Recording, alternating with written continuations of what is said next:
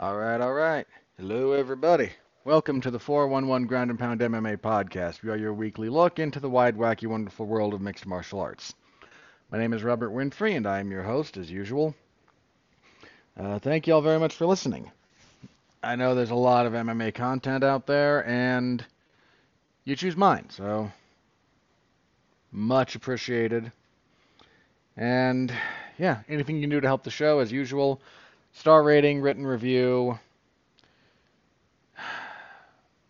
like, comment, subscribe, you know, all the usual stuff there, whatever's applicable to your podcast platform of choice is always helpful for the mysterious, unknowable monstrosity that are the various algorithms that will soon be running our lives. Oh, the horror of the nebulous future. All right, on the agenda this evening. Last night, UFC returned to Mexico for the first time in four-ish years. Um, and we'll be reviewing that card. We'll preview the upcoming card, which is one of the worst the UFC has ever put out on paper. I am not given to hyperbole. That is just, it is not good. It is not a good card. Your main event is Oh, isn't it Derrick Lewis and no, it's uh, Rozenstruik and Shamil Gaziev. Can we report this to the Hague or something? Like that's almost a human rights violation, isn't it? Um, so we'll talk about that. I do want to talk a little bit about. Um, we had the first PFL versus Bellator card. Um, that took place also Saturday, and I want to I want to talk a little bit about that. Um, because, oh boy, oh boy, oh boy, oh boy. So we'll hash that out. And um, yeah, whatever news there is, not a lot. Again, it felt like a slow news week. I don't know if it's just the time of year. I don't know. I don't know. It just I didn't see a lot of major MMA news, and I don't cover like BS drama unless very rarely. I, I shouldn't say never.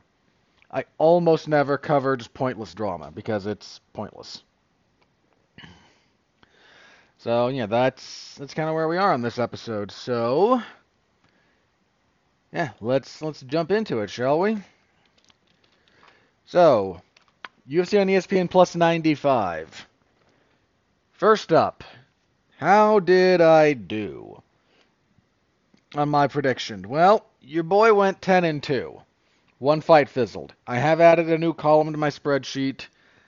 That's only for fights that actually like again fizzle so that I can keep track of them. It doesn't count one way or the other because usually they get rebooked or whatever. But I'd like to make note of it. So one fight fizzled. Raul Rosas Jr. and Ricky Turcios fell apart. Um, apparently, some kind of illness related to weight cutting for Rosas. Not a not a bad illness, I guess, because they're trying to book it for this upcoming card. They're trying to rebook it, which they announced on the broadcast. Actually, on the broadcast. And then Ricky Turcios took to various social media platforms today to say, I haven't signed anything.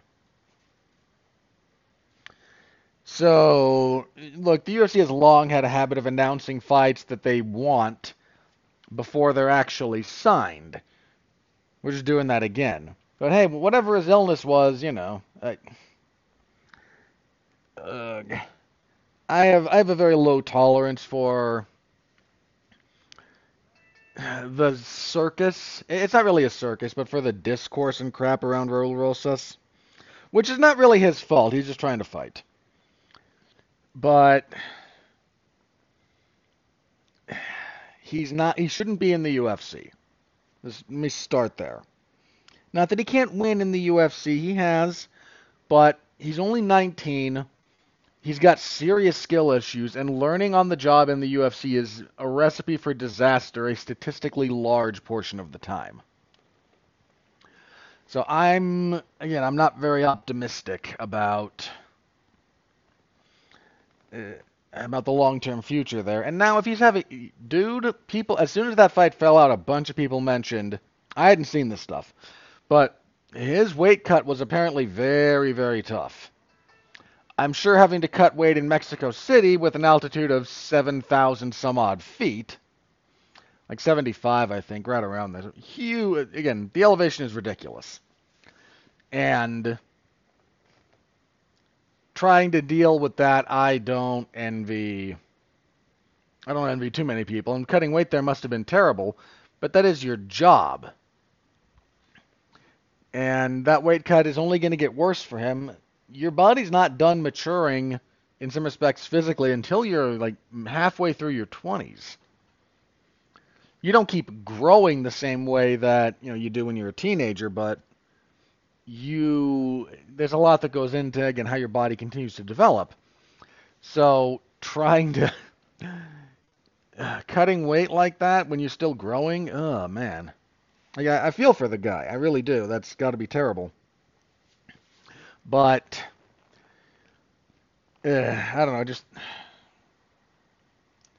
I mean, I'm not. I'm gonna sit here and say like nothing of value was lost with that fight falling out. We got a decent overall night of fights. Um, not exceptional, but pretty good. Pretty good. And again, that one fell out. So again, I went 10 and 2. The only ones I got wrong were the main and co-main. And I'm not really mad at myself for getting those wrong. Main event wound up being weird in a way I should have I should have mentioned it was possible. Should have mentioned that was possible. Um co-main um I don't know what to say. I'll talk about that one in particular when I get to it, but um, yeah, just straight up got that one wrong. Got everything else right. So yeah, 10 and 2 because with the one fight that fell out, 12 fights. Um, yeah, I'll take that. I'll take that and be happy.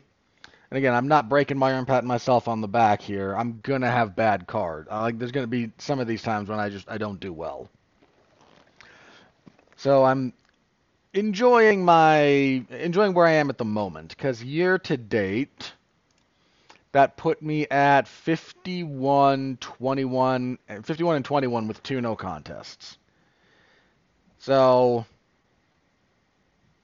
I'm I'm good.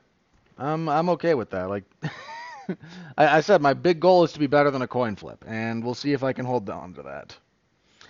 Um, it's a little bit easier when it comes to how I do it. Like I've seen other things like you know pick on make sure you have an underdog pick, pick some props, and that would throw a lot of things out of whack for me. I have no doubt my st- my statistical results would be much much worse under those circumstances. But I'm doing it the way I'm doing it, so maybe next year, maybe next year we'll consider that. But for the moment, uh, happy to be on, happy to be doing well, happy to be doing well in this uh, in this endeavor. All right.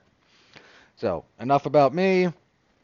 On to the fights. Main event flyweights.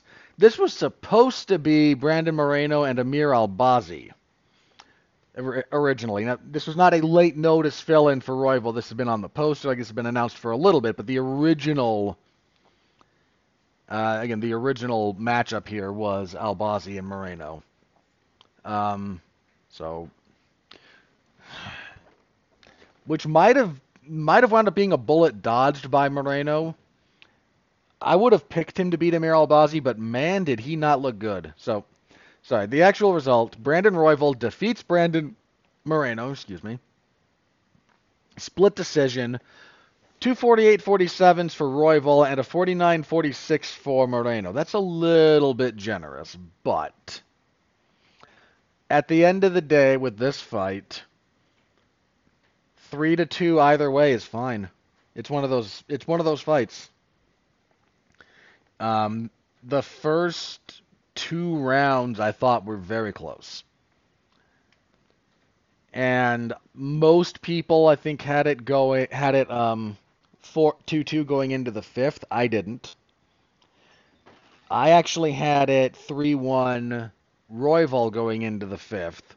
I gave Moreno the fifth. Be, um, but so he, again, I still scored it for Royval. I'm not going to go back and like rewatch the fight in great detail to dissect my card. but a lot of people were 2-2 going into the fifth, and then Moreno tried to ice the round, but it's not like Royval actually got a whole lot off. So I, I don't know. My hunch is if you had it 2-2 going into the fifth, you maybe should give that last one to Moreno, but I don't know. Not a hill I'm dying on. Uh, I, I I will almost never die on a hill defending my scorecards when I'm doing that live. So, um, but I should have mentioned that this could have gotten weird because for a couple of reasons. I talked last week in the preview about the wars that Moreno has been in. Dude, that man fought Deiveson Figueiredo four times. And then he had and that blood and guts total war with Pantoja and had a couple of other just even before he became champion, like he just had some of these fights, man. Like I apologize if I'm recapping too much from last week, but um, yeah, I, I was one of the ones pre. So his first UFC run doesn't go great. Uh, wins three, loses two, and gets cut. Then wins a fight outside the UFC, comes back, fights to a draw with Askar Askarov. His Jussier Formiga fighting is not a blood and guts all-time war, but that was a tough fight. Then again, he gets into that series with Figueiredo, has a fight with Kai Kara France in the middle of that, which was not easy. Then friggin' fight of the year last year with Pantoja. That bill comes due, man. I don't think he's washed up. I really don't. So please don't misunderstand me. But that's just a lot. That's just a lot to try and overcome from overcome physically. And psychologically too. Like you in some of those wars, man, it, it messes with how you fight. He was not fighting like he normally does here. He was doing a lot of circling, a lot of non-engaging. And the weird thing about this is again, I probably should have said like this might hap this might have been on the table. Cuz Moreno has had some of these performances that even that win against Kai Kara France, he gave up, I think, the first two rounds. Or it was one apiece going into the third. Like, he's had these weird. Oh, um, yeah, that. The time he lost to Deiveson Figueiredo. Um, so this was their third fight, technically. Uh, that was just a weird performance from him. Just very weird. Uh, it's. He, he's been prone to these on occasion. I forget where he fights out of now. Um, do we have that? Uh, he's at Fortis MMA right now, so he's at a good he's at a good place. But I think there's still a little bit of learning going on between him and that coaching team, because prior to that he'd been at um, he'd been at Glory MMA and Fitness, which was James Krause's school until Krause got run out of the sport for gambling nonsense. I shouldn't say nonsense, like there's serious legal consequences there, but for gambling related issues. Um,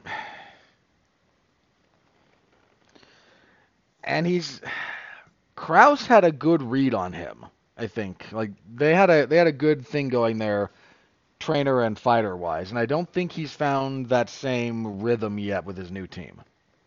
Just an observation. Um, I'm. I, scored this for Royval. He moved well. He had a lot of volume going. Not a lot of it landed clean, but he just kept busy.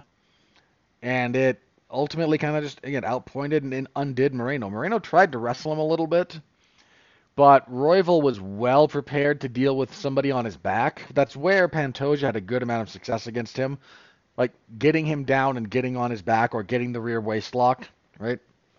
That gave him fits. He's definitely he was definitely prepared for that same strategy here.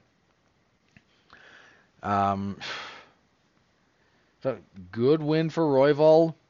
Tough loss for Moreno, man. Um, he can still like get things back on track, but uh, he's just. This was a tough loss. This was a real tough loss. And this part of the saving grace here is it's against another guy who just fought for the belt, another very, very top ranked flyweight. Had he performed like this against Amir Albazi, I again I'm running this in my head, but I would have liked Albazi's chances there.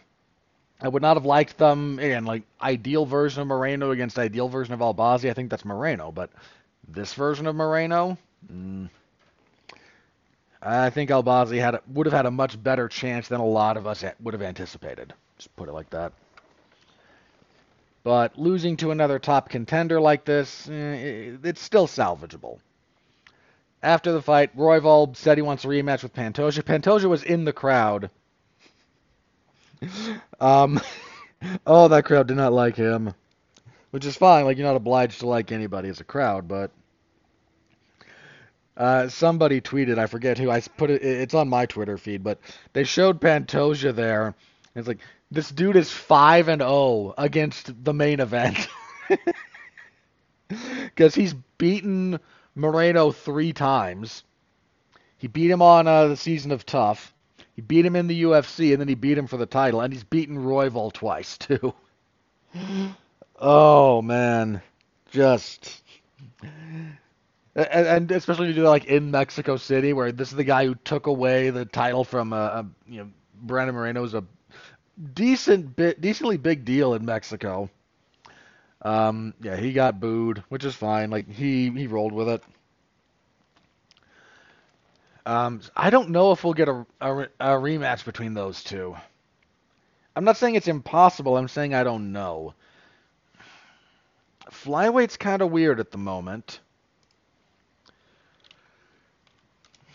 Um, because again, this was supposed to be Albazi, who was ranked number two. You've still got Kai Kara France floating out there. You got Matheus Nicolau, Manel Kape. I think Alex Perez has a fight coming up. There's a fair amount of like um, hype around Muhammad Mokaev, but that guy's got a lot of issues to work out. Uh, but depending on how serious the neck injury is to Albazi, they might just go Albazi and Pantoja instead of doing another rematch.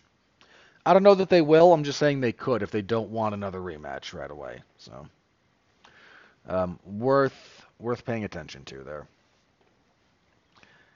Uh, yeah, again, that was it. Um, good fight. Not great, but pretty good. Uh, co-main event. Brian Ortega defeats Yair Rodriguez with an arm triangle uh, 58 seconds into the third round. What a wild, what a wild fight this was. Um, this wasn't your fight of the night. It could have been. It wasn't, but I wouldn't have objected to it. Um, so first round, Yair Rodriguez comes out. He's looking pretty good. He's throwing pretty good kicks like he normally does. He hurts Ortega with some punches. Um, gets on top, tries to pound him out, gets tied up, can't finish it, but is still in control for the majority of that round until the very until like the last little bit of it. Uh, they tie up and Ortega gets a takedown, he sweeps from bottom. I can't remember which one. Forgive me, but he ends the round in full mount which was a turned out to be a sign of things to come. Now, I saw a lot of people go 10-8 for Rodriguez in that first round. You could, and I'm not complaining. I didn't. Now, I didn't because of the way the round ended for Ortega. Full mount is a dominant enough position that if you obtain it and you control it and you do a little bit of something with it, and he did, not again, it was near the end of the round, so it wasn't, you know, utterly game changing, but it was enough for me to go from a 10-8 to a 10-9. Your mileage will vary on that. Anyone who did go 10-8, I don't disagree. Second round, Ortega again. He's got he's been battered. His nose is all bloody, and he just guts through it. Comes out for the second round, pushes into Yair's face gets inside kicking range pretty quickly, forces him to box, and Rodriguez is he's got decent power in his hands, but his technical his technique in with his hands and especially in closer like boxing or pocket range, it ain't great. He leans a lot. You can lean at kicking distance. You can't lean in the pocket. Shouldn't say can't. It's really inadvisable for a lot of reasons. There are people who can make it work. To the best of my knowledge, Yair Rodriguez is not one of them. He get um, Ortega throws him off his rhythm, gets in his face, pressures him, and Yair seems to struggle with this a little bit historically. Gets a clinch, gets a takedown. Takedowns have not been a, an Ortega strong suit historically. Seems like he's been working on that. He gets a takedown, spends the spends like three minutes, three and a half minutes, some almost four, in Yair's guard. He passes it on occasion, but most of it is like guard or half guard. He's just stacking him against the fence, smothering him, landing punches, landing elbows, doing enough to keep the ref out of it, and Yair doesn't do a whole lot uh, until the round ends. In fact, one of the judges, the idiot Mike Bell, who gave um, a 10-8 to Alexa Grasso in the fifth round of the second fight with Shevchenko, stupidly, and just screwed everything up. Which I, by which I just mean like that's the most that's the most indefensible round scorecard I've seen in a long time. He went 10-8 round one for Yair and 10-8 round two for Ortega.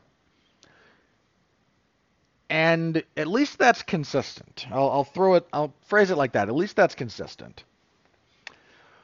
Then third round, more of the same. Ortega comes out, pushes forward, he's jabbing, gets towards the fence, takedown into full mount very quick. He oh, he set this arm triangle up so beautifully.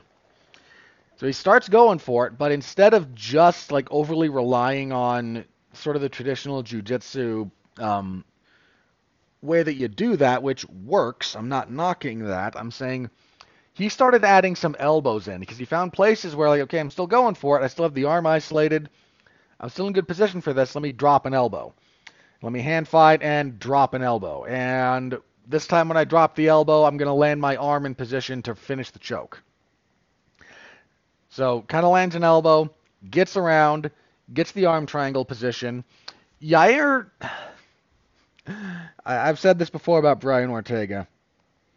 Brian Ortega has a gift for going from the start of a choke to the finish of a choke faster than almost anyone in MMA. Normally, if you're doing the arm triangle, oh, you've got you, you've got you know one arm around here, your head's on the mat, you're kind of under my armpit. Okay, I've got to deal with this. Here's a few different ways I can do that. And then while you're trying to advance, you're trying to scoot your arm a little bit deeper around the back of my head. You're trying to leverage the arm up. I've got stuff I can do. And Brian Ortega just goes from the start to the finish so fast that 90% of your normal defensive sequences don't work.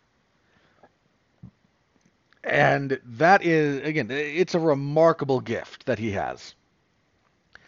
Because Yair, oh, I'm kind of in trouble. I'm going to roll. I'm going to roll onto my side, and this alleviates most of the, generally will alleviate the pressure from the arm triangle. It kind of gives up the back, which is why you don't want to do it, but better to have your back taken than to straight up be choked out, right?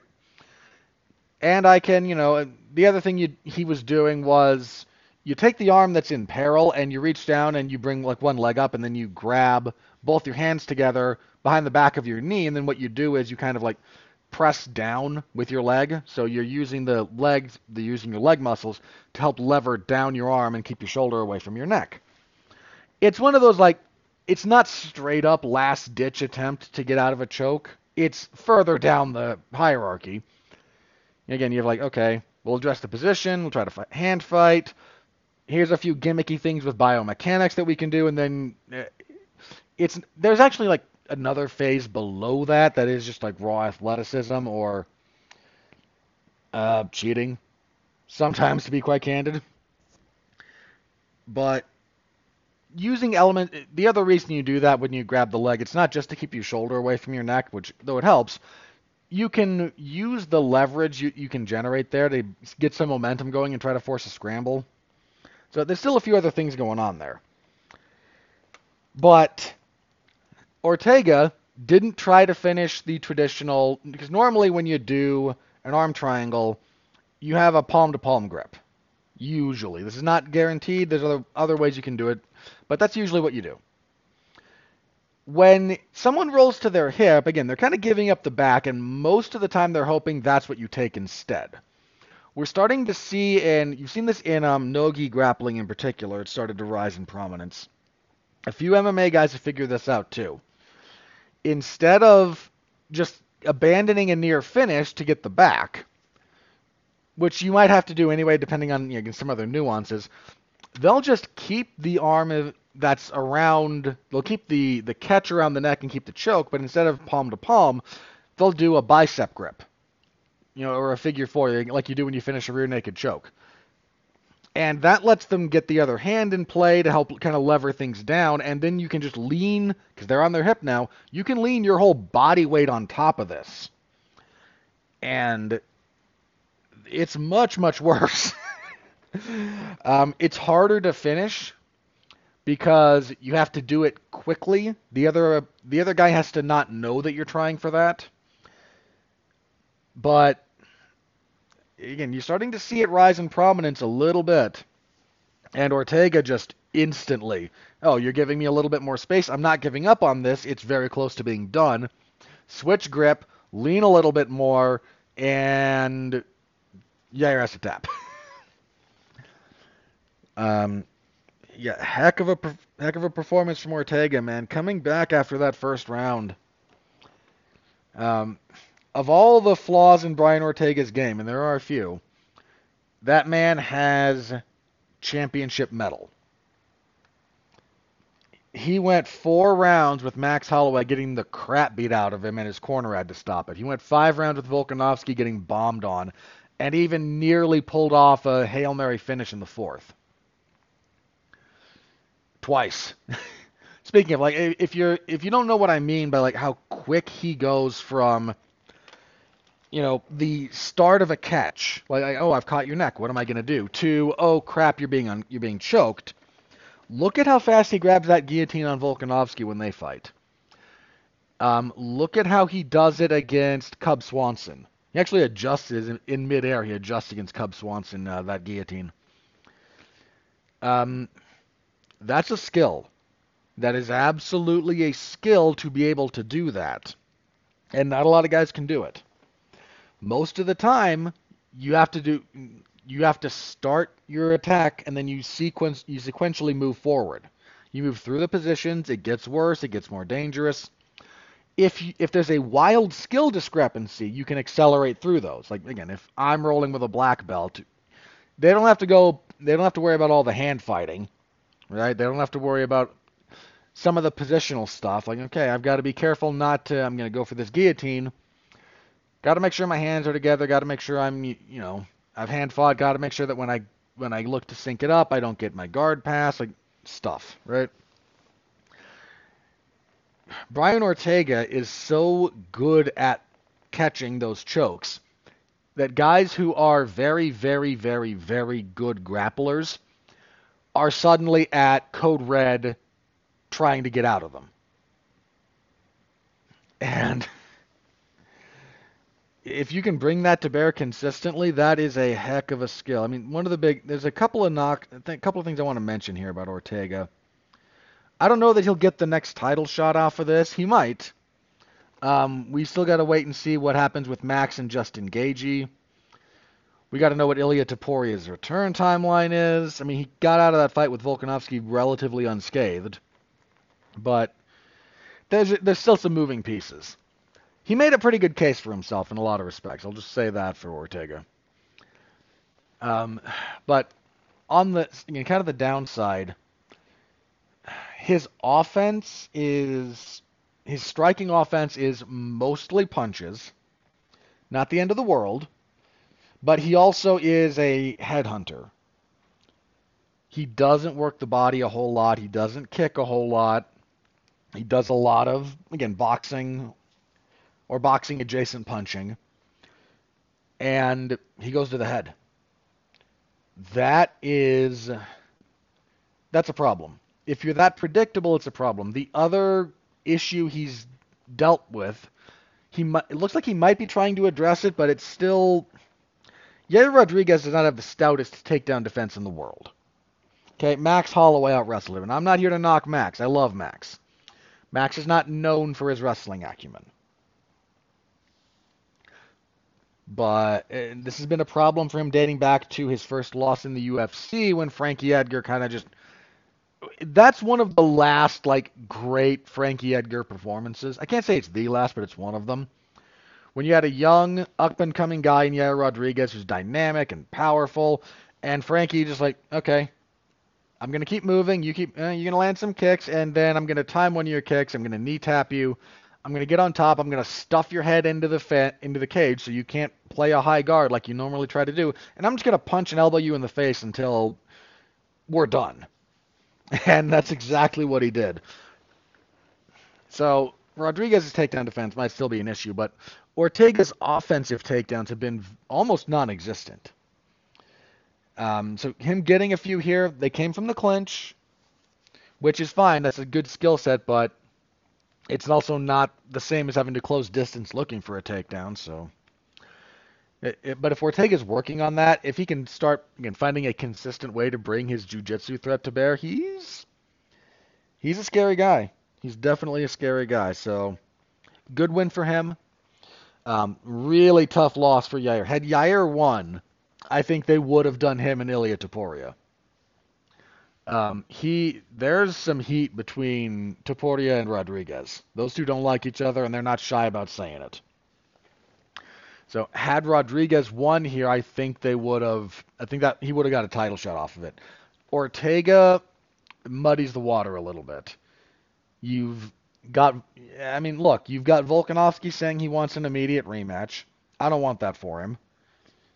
Um, but he's saying he wants it.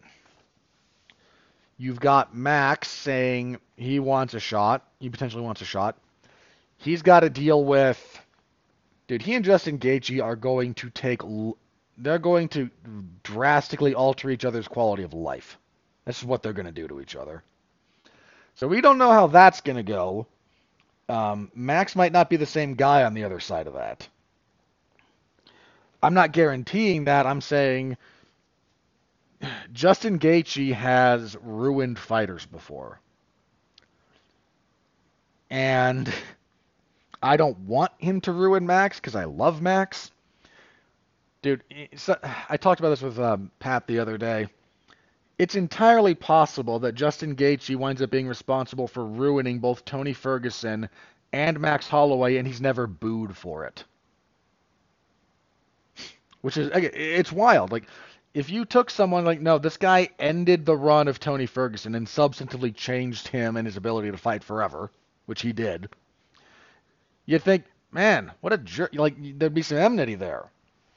There isn't for Gaethje because he's just engaging. He does it to Max too. Like, I mean, he just knocked out Dustin Poirier. Might have substantively altered him it's not that Poirier's not Poirier hadn't been stopped with strikes for a while before that uh, before that head kick. Uh, he might have done that to Dustin. I, I, that's it's way too early to say one way or the other whether or not he did. We know he did with Tony. He might with Max, and he's he's still going to be loved and lauded because he's Justin Gaethje. I mean, he's going to be loved because was it Matt Brown I heard say this? That Justin Gaethje has sacrificed so much of the quality of his life down the line for MMA. You can't boo that man. and I I think we all know that. Even if we can't always verbalize it, I think we know it. So and you've got that out there with Max that's possible. And oh, who's the other guy? You've got Movsar Evloev, who's still coming up. Um, Arnold Allen's been looking to make some waves still. Evloev's kind of the one who needs another fight. I don't know if that means he's going to fight Yair Rodriguez or if they he he's got to be in play somewhere in this discussion. But I think for all of the relevant parties, again, we're talking Volkanovski, Holloway, Ortega. Evloev factors into their lives somehow. I don't know if he factors into the title. Again, injury, timing, all these things matter a great deal for how this will shake out. Who knows? But Ortega needed a win here, um, and he got one. So again, hats off to him. Real tough loss for Rodriguez. Um, just I think he would have got a title shot, and that has been derailed entirely. Uh, moving on to your fight of the night, Daniel Zellhuber defeats Francisco Prado via unanimous decision, 229-28 to 30-27. First round was close enough you could give it to Prado, but this was a lot of Prado trying to deal with a guy who's freaking like an octopus. Zellhuber is huge for lightweight. Uh, and I don't just mean like height wise. I mean that man is all arms and legs, and just he, Prado never really consistently dealt with it. So Zellhuber just after the first round, when it was like, okay, he's not going to slow down. Let's stay technical. Just kicked him at range, jabbed him, good combinations at the right moments, and just outpointed him, outclassed him in a lot of ways. Uh, good win for Zellhuber. Really good win.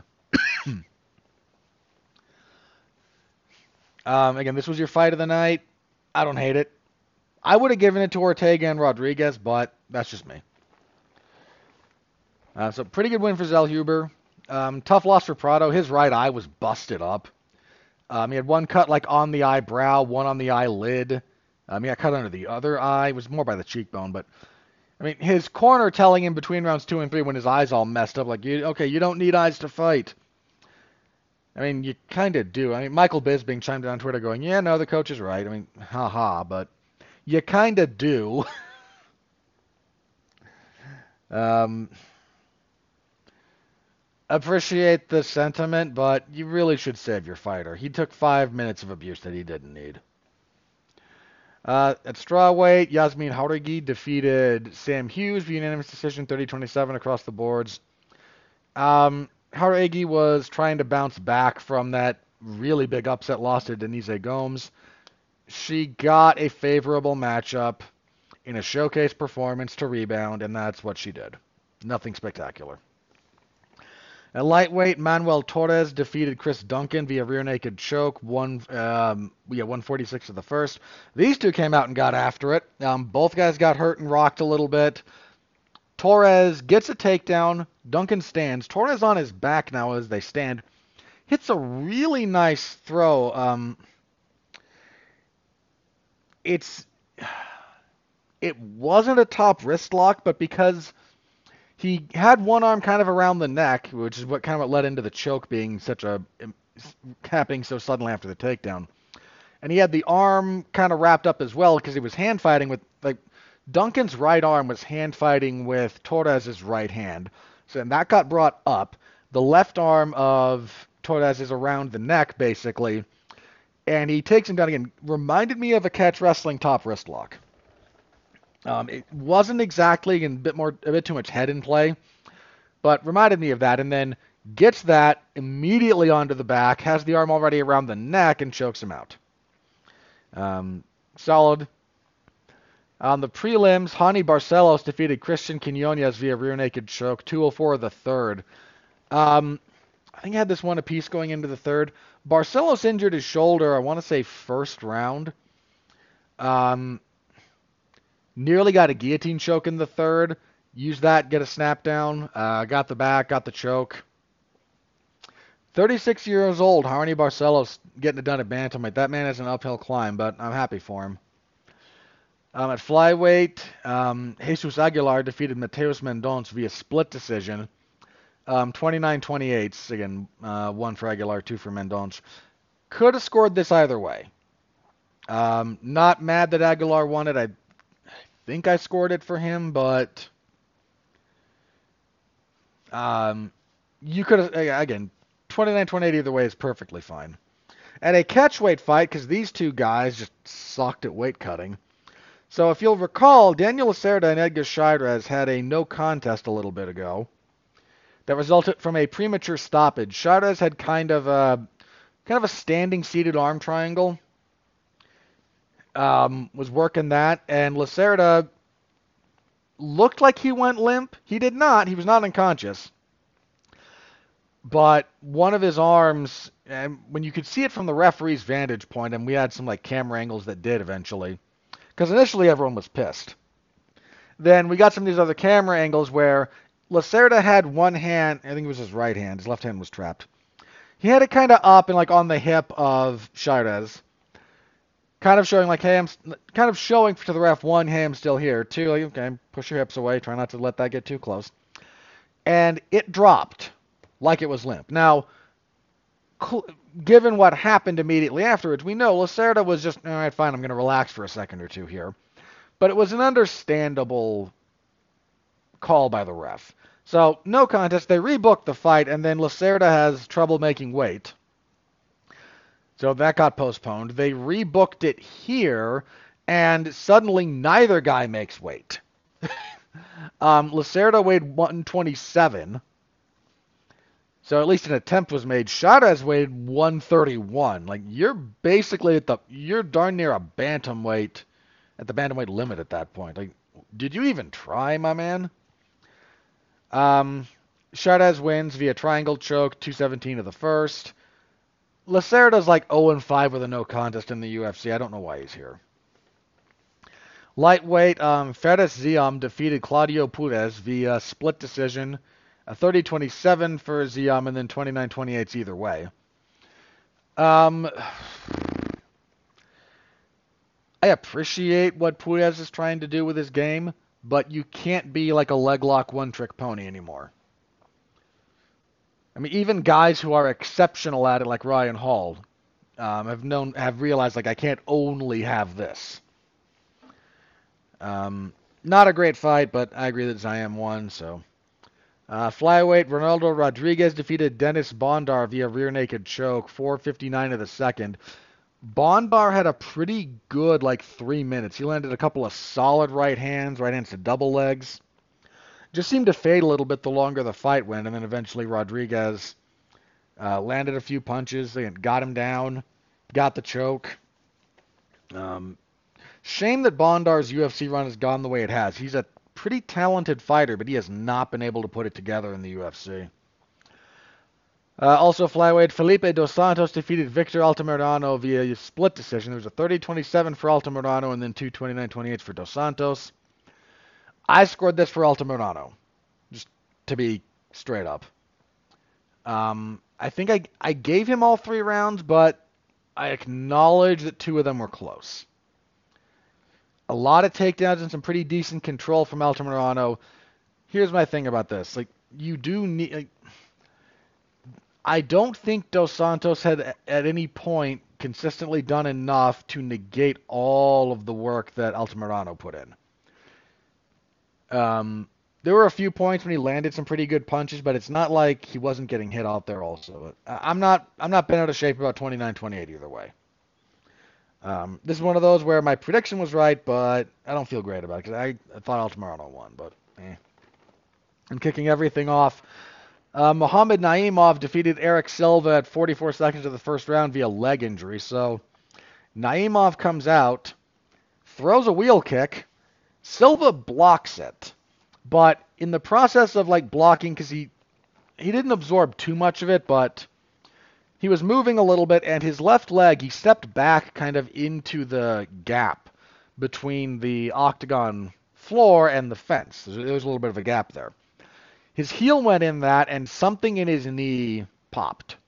He immediately kind of sat down. His leg was straight. He fought up and tried to keep going, but he gets um, inside tripped very quickly out of a clinch by Naimov, and the ref he must have said something to the ref because immediately, like after the takedown, the ref is in there going, "Okay, no, no, no, we're done." There wasn't even a lot of ground and pound from Naimov. Um, apparently, they were talking about a potentially torn uh, MCL, which sucks. Um, kind of a non-fight in that respect, but I I picked Naimov, and he was one he was one of the heavier favorites on the whole card. So um, hopefully Silva can recover, and a guy in Naimov who is dude, he beat Nathaniel Wood his last time out, and you got him curtain jerking a fight night. Like let's let's get that guy a bigger name, and let's get him a, on a main card at least, please. That doesn't seem unreasonable to me. So that was it. Um, that was your card. Uh, your bonuses, I mentioned already, Fight of the Night went to Zellhuber versus Prado. Fair enough. Performances went to Brian Ortega and Manuel Torres. No issues there. Um, the only other one in contention for me would have been Barcelos. Um, much as I liked what Rodriguez did, not quite the same level, and Chairez and Lacerda both being fat means no bonuses for you. Um, but I can totally see going uh, Torres instead of uh, Barcelos there. Um, last thing I want to note on this one um, good crowd, generally, but there was a fight, like a full on brawl in the crowd after the Torres fight. He tried to calm people down, but there's video out there of this. Like, just several guys fighting and no security to be seen whoever was in charge of that just decided to let the fight play out, um, which is terrible. I mean, Dana White, even after the fact, was asked about it. and was like, yeah, security didn't do anything. I've never seen anything like that in my life. Dude, I'll give Dana, I'm happy to tell Dana, to agree with Dana when he's right. He's right here. Like, that was ridiculous. You have security for a reason. It's if something starts, they break it up and don't let it escalate into a brawl. But I don't know. They didn't that time. Um, full report, as always, in the MMA Zone of 411mania.com, so give that a read if you're at all inclined. I appreciate it. Alrighty, let's get set up here, shall we? Because next up, we have a card so bad. So very, very, very bad. We have UFC on ESPN Plus 50, uh, excuse me, 90, 50. UFC on ESPN Plus 96. Um, I'm going to act as though the I'm, I'm, I'll make a pick for the um, Turcios and uh, what's his face fight uh, Rosas. I will uh, I'll make a pick for it, but I don't know where it's falling on the card. I'm going to assume co-main. I'm just going to assume co-main. So that's where we'll put it. Um, if the fight doesn't actually take place, whatever. I'm not going to hold that one way or another against my overall record. Um, all right, so main event. Go. At heavyweight, we're back in the apex because warehouse fights. Jeez. Uh, I I I appreciate the utility the apex serves. I really do. And I actually have come to appreciate quiet fights. But the Apex is kind of the worst of all worlds. It is it is not enough of a crowd to generate an atmosphere, but there's too much of a crowd to generate the atmosphere of no atmosphere. Like, go back and watch some of those, um, the first like COVID shows the UFC did. Mean, obviously the first one was, to this day, one of the most profound experiences I've had watching a fight was watching Tony Ferguson and Justin Gaethje, in no small part because there's no crowd. Because everything that happened carried such weight. Uh, I'm sure with a live crowd that would have been bonkers because it was a bonkers fight. But there's something again, there's something powerful about the quiet in that fight. So I can appreciate that, but you have, you know, like 50 drunken hillbillies. I shouldn't say hillbillies. You, you've got like, I forget how many people they can fit in the Apex. They can fit a fair number. They don't always sell all their exclusive tickets but it's enough to like not again it's too small to be a genuine crowd atmosphere but it's too big to appreciate the atmosphere of silence and quiet right Worst of all possible worlds. Don't like it. Your main event is Jairzinho Rozenstruik and Shamil Gaziev. Oh boy, the prospect of five rounds of this is um, is not good. Not good. So Rozenstruik, coming off of a loss to Jailton Almeida, he this guy's been so up and down. Like he's got some pretty good wins. I mean, he was getting tuned up by Alistair Overeem before landing the Hail Mary in the end of the fifth and getting a fair stoppage.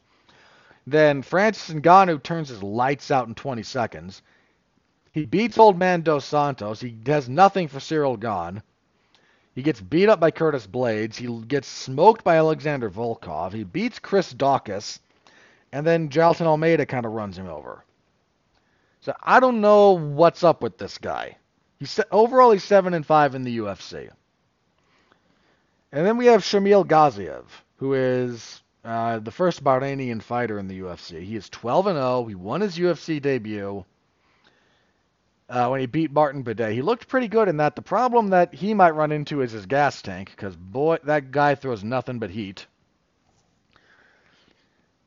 And if Rozenstruik can get out of the first like seven minutes, this is his fight to lose. I just I don't know how much faith I have in Rozenstruik's chin at this point. A bigger cage would have favored Rozenstruik. Being in the smaller one, I think definitely favors Gaziev. Or is he? I'm pretty sure it's Gaziev. Um, I think my hunch at the moment is Gaziev, but that's mostly because Rozenstruik is just all over the place. So going with Gaziev, I just I have no I, I have no like faith in that. Yeah, it's these guys are like mid-ish level heavyweights, so I don't know. I just I don't know what to do there. Um, okay, so I'm going to assume co-main goes to Turcios and Rosas, and my pick will stand from last week. I picked Rosas slightly Hang on, am I gonna am I going to keep that?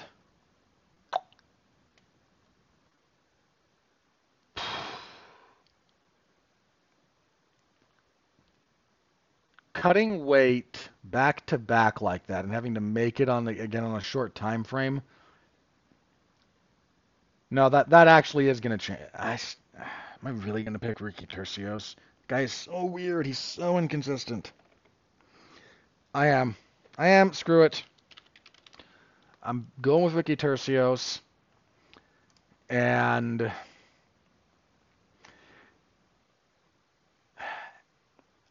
I would have been. I'm going to stand by the thing that you know what that that back to back that second weight cut in a week is going to be a problem if this fight happens. Um, And Turcios is just weird enough. He might be able to avoid the rush early, and then Rosas like has no gas tank, so. The way that shook out, I am gonna go with Turcios, but oh, I might feel very, very stupid. I, I okay. Here's my caveat. I'm gonna give myself a caveat here. If the fight is at featherweight. I will pick Rosas.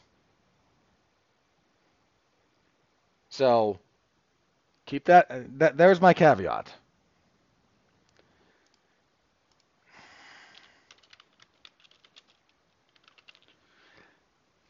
Um, if they do it at bantamweight again, Turcios. If Rosas negotiates for a, if if it's not bantamweight, I w- I'm gonna lean towards Rosas. So I hate to do a double pick like that, but because it feels a little bit, it feels a little bit like I'm hedging, but that that's gonna be the only caveat I give myself there. So. All right. Um, next up, presumably next up, we're back in regular order now. Light heavyweights, God help us. Vitor Petrino and Tyson Pedro. I used to have some high hopes for Tyson Pedro. then he started losing fights that he shouldn't have lost. Like he should have beat Ovince St. Preux when they fought in 2018. He really should have. But made a couple of boneheaded decisions. Then he fought Old Man Shogun and had him beat. But third round, um, kind of got sloppy and silly, and Hua got him out of there. So Pedro, after that, he took like four years off, or three and a half, three and a third, something like that. Comes back, beats Ike Villanueva, beats Harry Hunsucker, loses to Modestus Bukauskas, then beats Anton Anton Turkalj. If he's able to like find consistent form, Pedro's actually pretty good for a light heavyweight. Um, Petrino, 10 and 0, had a decent UFC debut. He's 3 and 0 actually in the UFC. What's he done? Turkalj, Prachnio, and Bukauskas, so the same kind of like bottom tier light heavyweights. It's a pretty decent knockout of Bukauskas.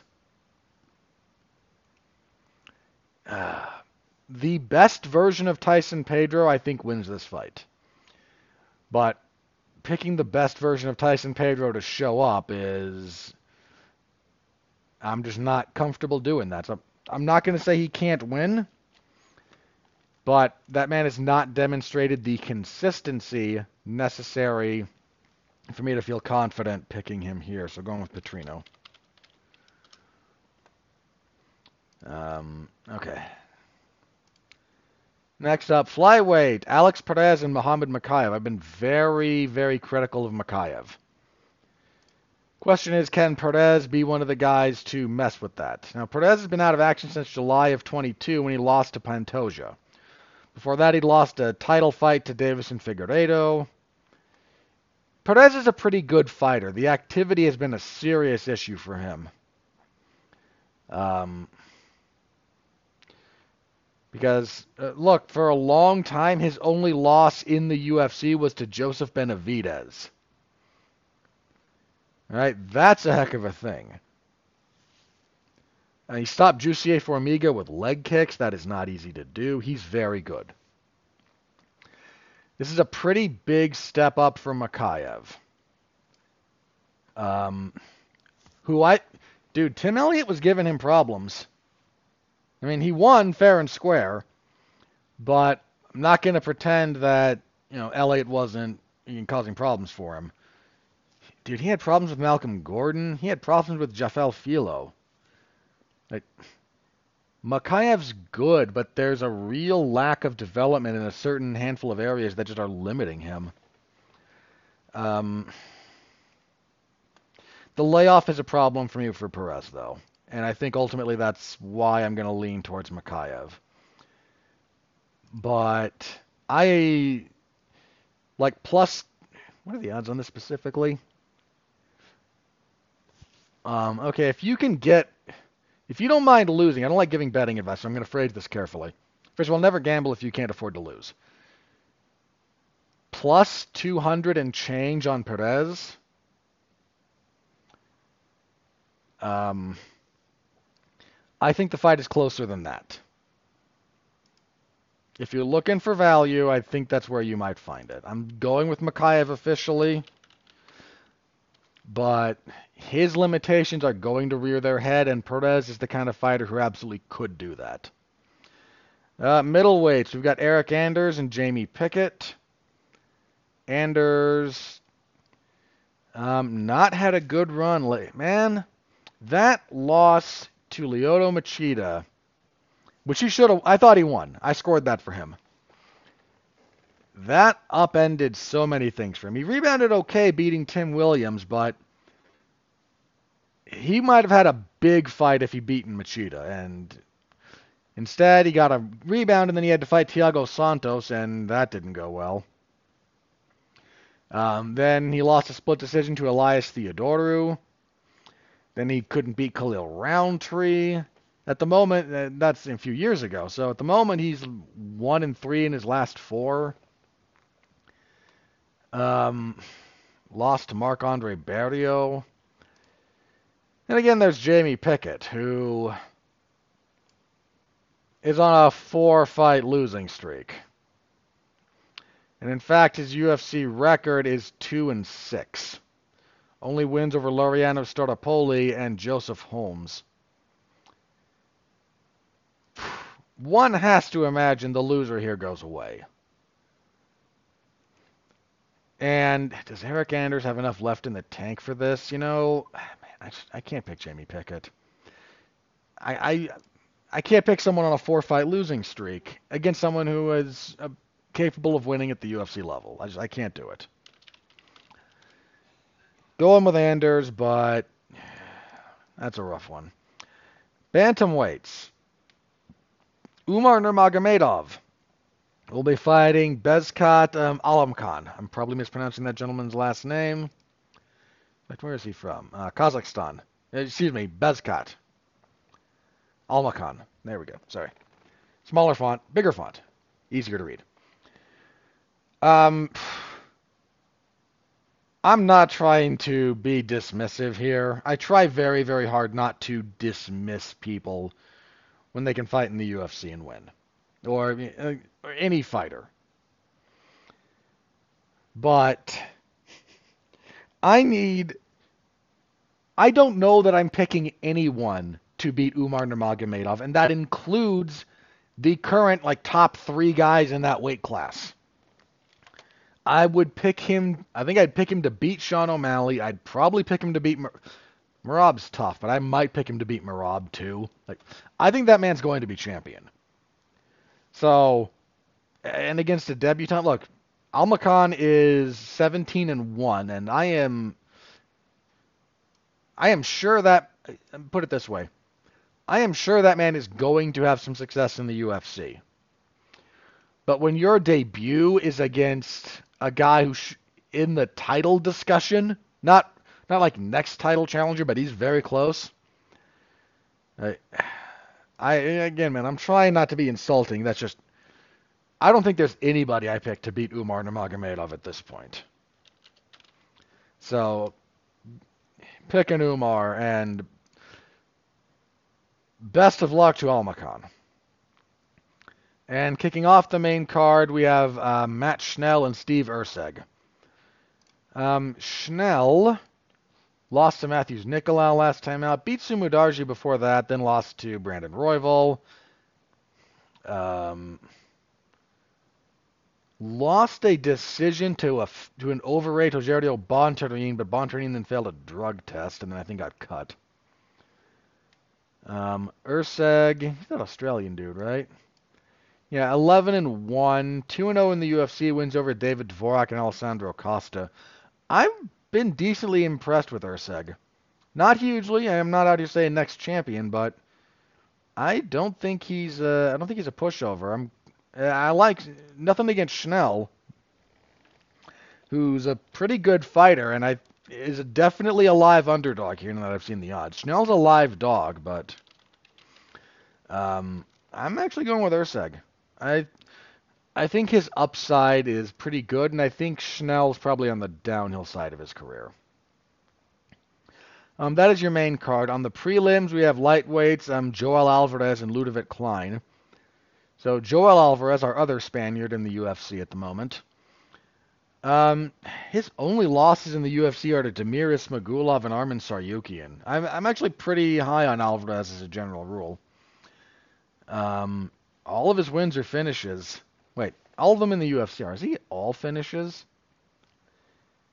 My man is my man is uh fin- okay. He went the distance with this Magulov, but other than that, every, even his fights end in a finish. Um,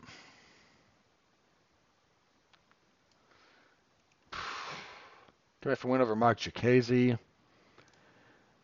Uh, Klein is another guy who's pretty good. Um, he's got a couple of tough losses in the UFC, but they were at featherweight. Since returning to lightweight, he's 3 and 0, 3 0 and 1. Um,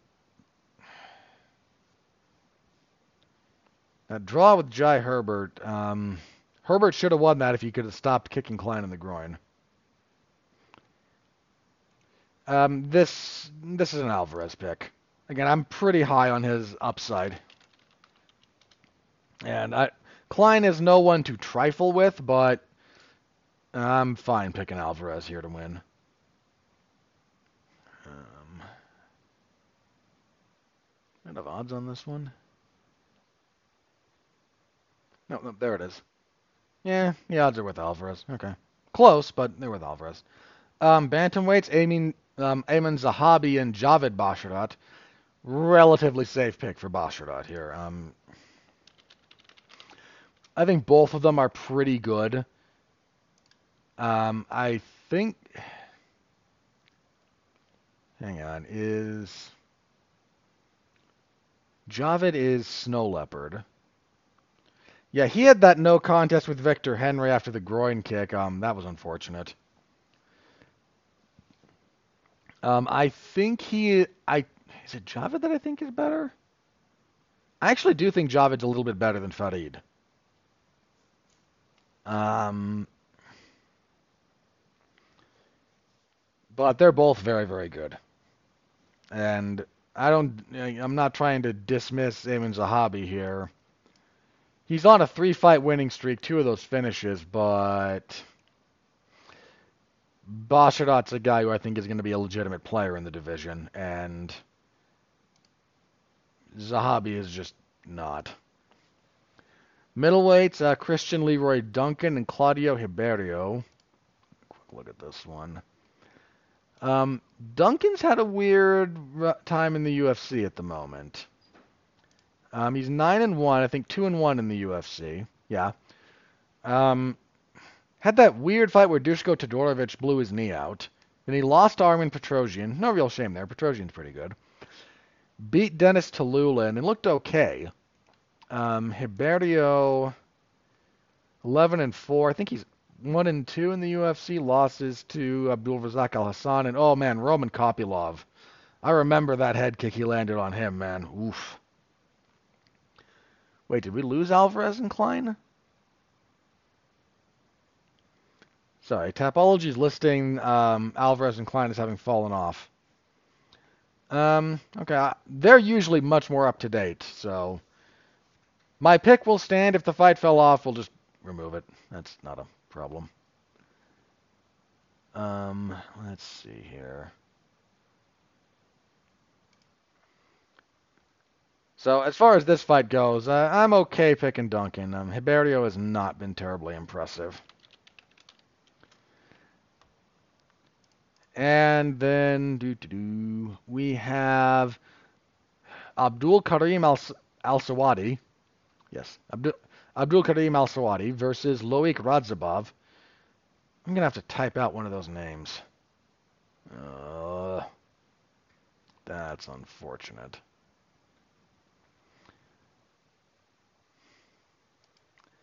Um, so Al Sawadi is 15 and 3. I believe this is his UFC debut. Yes, it is. He's coming off a contender series win. He's on a what five fight overall winning streak. Um, Radzhabov is another Tajikistan fighter, 17 5 and 1. Um, 1 and 1 in the UFC. Had a pretty decent win in his debut over Esteban Ribovics, and then, um, unfortunately for him, ran into Mateusz Rebecki, who is pretty darn good. Um, Missed weight for that fight, too. I think I'm still going with Radzhabov here. Uh, hmm, am I? Hang on. Al Sawadi is a contender series guy. Might be giving him a uh, might be giving him a winnable fight for his debut, right? They do that. Hmm. Nah, going with Radzhabov. If I'm wrong, I'm wrong. Oh no. Forgot to spell this guy's name because I'm not typing out a name with a hyphen in it. Z H A B O V. Okay. And we apparently have, um, we were supposed to have Vinicius Oliveira and I think somebody else. Uh, yeah, sorry. We had he was supposed to fight Yanis Ghemmouri, and then seems like Ghemmouri pulled out. So, If the fight's going through, I think that's an Oliveira pick. I'm getting conflicting notes here. Go to my tiebreaker for whether or not the fight's still on. Um, still kind of listed as being on. That is so weird. Wait, there's a fight listed here that's not listed over here. Must have come together late, I guess. Dude, this card is so messed up.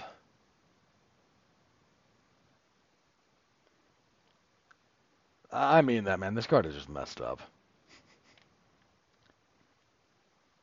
Um, yeah, the UFC's listing. It's also listing another fight that I think has been canceled between Muhammad Yahya and Brendon Marotte.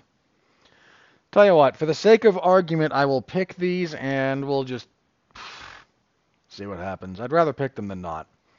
So Oliveira, asterisk by this one. Um, slightly over Ghemmouri. Ghemmouri had an okay UFC fight because he fought on the French card, but eh. Uh, let me let me check that real fast.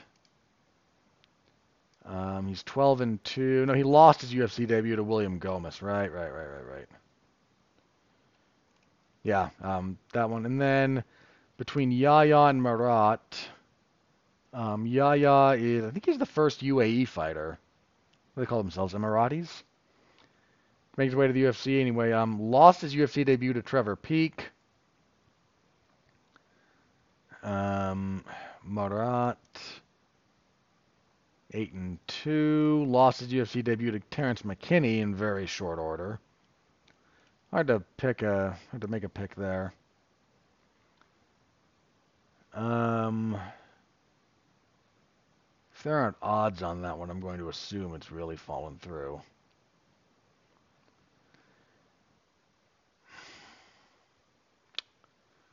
For the sake of picking in case the fight is still happening,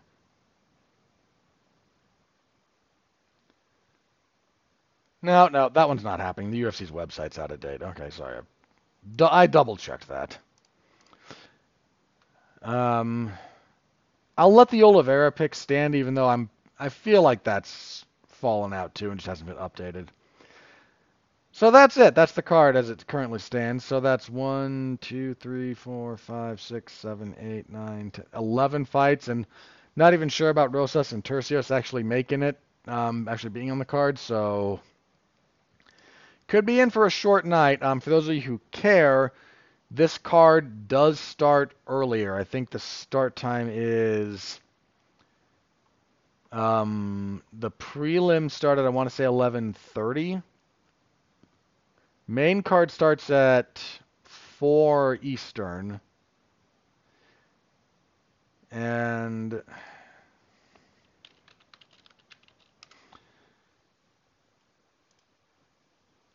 Yeah, the prelims are 1 Eastern, and that's 11 my time. That'll be fun. Um, and that might even be subject to change given how many fights have fallen out, so who knows. This It'll be early. I'll have the whole Saturday evening to do something more interesting or to watch better fights. Either way, I'll be covering it in the MMA Zone of 411mania.com per usual, so stop by, say hello. I always appreciate it. And yeah, that's that's what we got there. So, ugh, not a great card on paper. Can only tell you the truth, right? That's what I do here. Okay, let's talk for a minute about the PFL versus Bellator card, shall we? So this took place Saturday. They were in Riyadh for some reason. And I'm not going to call this a disaster. I think that would be too much of a stretch. Let me start with all the things that went wrong, shall we? Um, production issues. There were audio issues. Um, the commentary team choice was I, I, just don't like Chael Sonnen's commentary. I'm sorry. Um, so that was kind of a net negative for me. At least Big John McCarthy wasn't on the actual call, who was pretty darn bad at that job. But um, there were lighting issues. Oh, it, the show didn't look good. It just didn't look good on camera. I'm I'm sure there are people there who tried very, very hard, and no one sets out to make something that looks bad. The lighting was terrible. There were color issues. the The cage itself was badly lit. Like it was just, it was not a good looking event. Um, the crowd. Oi. That crowd could not have been less interested in what was going on just could not care less. Uh, I don't understand. I said this before. Like the only potential reason after PFL acquired Bellator, the only reason to not merge your rosters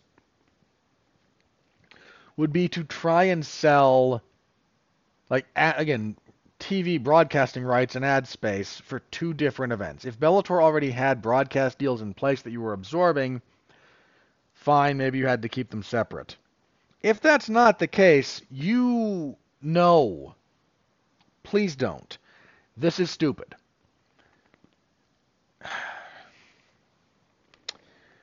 I listened to Luke Thomas talk about this a little bit, and he's echoing sentiments I've heard elsewhere, and I'm going to add my own voice to this because I think it's true.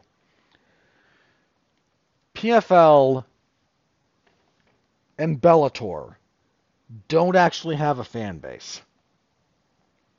There was a period of time when Bellator, I think, did. Not the biggest one in the world, but they did have a fan base. That's been gone for a while. Whatever, to whatever extent Bellator has people tune in, they tune in um, when there's not a UFC card and this is this is the the inevitable downside of dominant monopolistic uh, market forces. This card that the UFC put on, uh, that the UFC is putting on, is worse than this Bellator PFL card. It just is. More people are going to watch this stupid UFC warehouse fights featuring a bunch of people most of you have never heard of or care about and a bunch of fights that are not going to be very good then they did they do anything that Bellator does did or anything that the PFL does even when they put on good fights they have no market power. They have no fan base. They have no identity. They have nothing.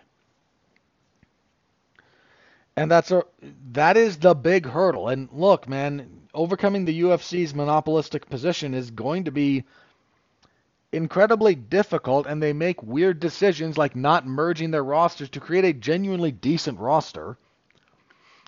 Or they just make decisions that make it harder. You've already got a borderline impossible task. And now you're making it worse with avoidable mistakes. Just Oh, and I want them to succeed. Be very clear about this. It's better for fighters, it's better for fans if there's a robust marketplace of top tier promotions. The only person, the only group that is hurt by a competitive marketplace is the UFC. The fighters benefit, the fans benefit. Now the UFC won't tell you that because the UFC doesn't want to give up their monopoly or monopsony or whatever it is, but they they don't want to give it up. Because of course they don't. They worked hard for that. Whether or not they obtained it illegally, well, there's a lawsuit going on about that right now, so we'll just let the courts decide. Um, no, by the by, a few people deciding to testify on behalf of the UFC in that lawsuit like Michael Chandler and Donald Cerrone coming out to Guys, you could have opted out of that lawsuit. You didn't. Man, Donald Cerrone going publicly saying something everyone and their dog knew.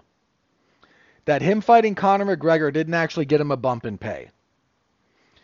If the lawyers for the plaintiffs in that case are any good, they're going to eviscerate Chandler and Cerrone, and I forget the other guy that was going to step up. Uh, for, but these are fighters who are going to sit, go under oath and testify that the UFC is not mistreating them. If you're a good lawyer on cross examination, you can poke a million holes in that, and if you're lucky, make them realize the make them feel the cognitive dissonance of what they're doing. So, ugh. But as for the card itself, so as for the fights themselves, um, a few things worth noting here. So Renan Ferreira defeating Ryan Bader 21 seconds into the first round. You put Ryan Bader in the cage against someone who is bigger than him, hits really hard. Uh, that never works out for him. That has never historically worked out for Ryan Bader ever. It didn't work out for him here. This was like the only time a PFL guy beat a Bellator guy, by the way. Um, then we had middleweights probably the best fight on the card. Johnny Eblen and Impa Kasanganay I fought to a split decision. Eblen's wrestling is really good, and that is a man built for five round fights. But he's there's a lack of development of some of his other skills that is becoming a bit worrying. Um, at a catchweight fight, because there was a last minute kind of replacement here, we got Poor Ray Cooper the third, man. Jason Jackson just beat the crap out of him before the stoppage in the second round. Jason Jackson's a pretty darn good fighter. Another heavyweight fight, Vadim Nemkov defeated Bruno Cappelozza via arm triangle, 213 of the second. Vadim Nemkov might be the best light heavyweight in the world. Um, I, I absolutely mean that. Uh, and him, he's moonlighting at heavyweight a little bit now, and turns out he's pretty good there too. Mostly because heavyweight sucks. Um, Romero beat Thiago Santos via unanimous decision, which is worth watching just for the weirdness of Yoel Romero and Thiago Santos being across the cage from each other.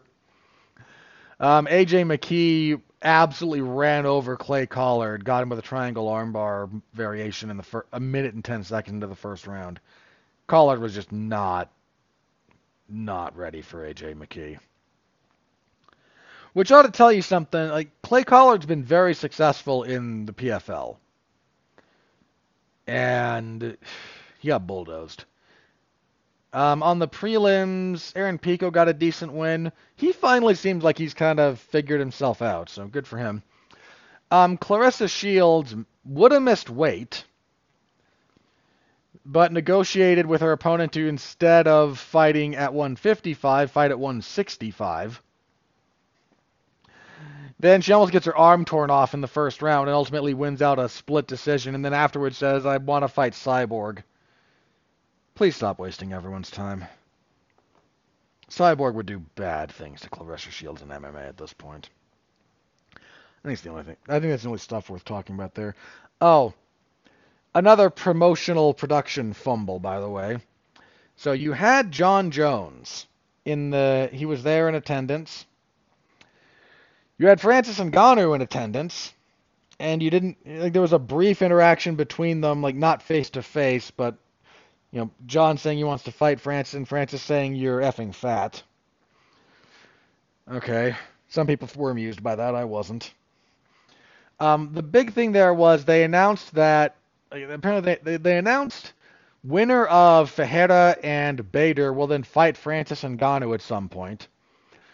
Ferreira wins in 21 seconds. But Francis Ngannou was already out the door. Like, was not sticking around to do promotional material, wasn't going to let him do a face off, just noped out of there. That man is never fighting in the PFL. I don't care if Anthony Joshua knocks him cold in 30 seconds. Francis Ngannou is never fighting in the PFL. Okay, maybe if he gets knocked out cold in 30 seconds, and the, and the avenues for boxing are just gone for a little bit. But absent catastrophe against AJ, I don't think we ever see him glove up and fight in, in the smart cage. So there's that. Yeah, I uh, I would like PFL to succeed. They're just making it hard, and the UFC's market stranglehold makes it even harder. So I don't know.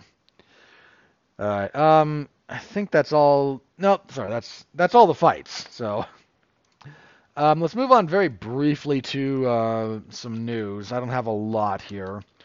Um, let's start with this one because this was um, so Ilia Topuria, new featherweight champion for the UFC, uh, today, earlier today, was there for the honorary, like the honorary kickoff role for the Real Madrid game. Guys, if you live in the United States and you don't understand the significance of that, I'm going to try and put it in perspective for you. Let me ask you a question. Do you know what the most popular sporting organization, not sport, sporting organization in the entire world is? And if you picked up on the clues that I may have, that, like the context clues here, the answer is Real Madrid. That soccer club is the most popular sporting organization in the world. Two of like, this is another thing that maybe doesn't track for a lot of people.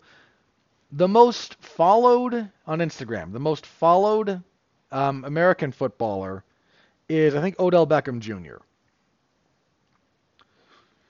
And he's got, I don't know, like 10, 11 million, something like that. Might be so. The Sergio Ramos, who was expressing support for Topuria before his title win, and I don't know that they're close or anything, but they're aware of each other. That dude has like 60 million Instagram followers. You understand that? The most popular sporting organization in the world just gave a platform to a UFC champion. If the UFC does not, I'm not, let me be clear about what I'm about to say. The UFC's first event in Spain does not need to feature Topuria's first title defense. If you if they want to check the infrastructure and whatnot, fine. Do a fight night, have Topuria in the crowd, whatever. But if Ilia Topuria's first title def- if his first title defense is not in Spain, you are fumbling big time. That man is a megastar over there. So if you want to do again, if you do a small one first, fine. But Ilia Topuria's first fight with that belt on the line should be there. It absolutely should. Um, that guy is about to blow up for them, and bless him for it. I think that's my only bit of news. Um, again, it's kind of been slow, so let me check Twitter, see what's up. If there's nothing new, we'll do plugs and get out of here. Nothing new, so plugs. Uh, all right, last week myself and Mark Radulich got together and reviewed Madame Web. It sucked. Um, the review didn't suck. Listen to the review. We have fun. The movie, terrible. Just not even fun, terrible. Just bad. Um, this week, myself, Mark Radulich, and Alexis Hejna will be getting together. Oh, Monday? Tuesday. Tuesday at 9 p.m. Eastern, we will be doing our buffet look at Best Picture contenders. So everything that's nominated. We'll talk a little bit about some of them we've previously reviewed, so some of these discussions will be a little bit faster than others, but there we are. Um, yeah, uh, that's all I've got. Let's see. I don't think MLW has anything new. They did something last week, so I reviewed that, but I think we're off this week.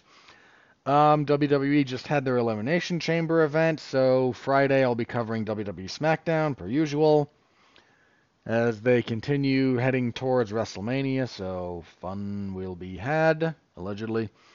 And the terrible UFC event on Saturday, so that's all fun. Isn't it? Isn't it just fun, everybody? Yay, fun. Ugh long month. January and February, man, this year they've just taken forever. I don't know. Maybe you feel differently, but personally, just have never. eh, they just dragged and dragged and dragged and dragged. Um, all right.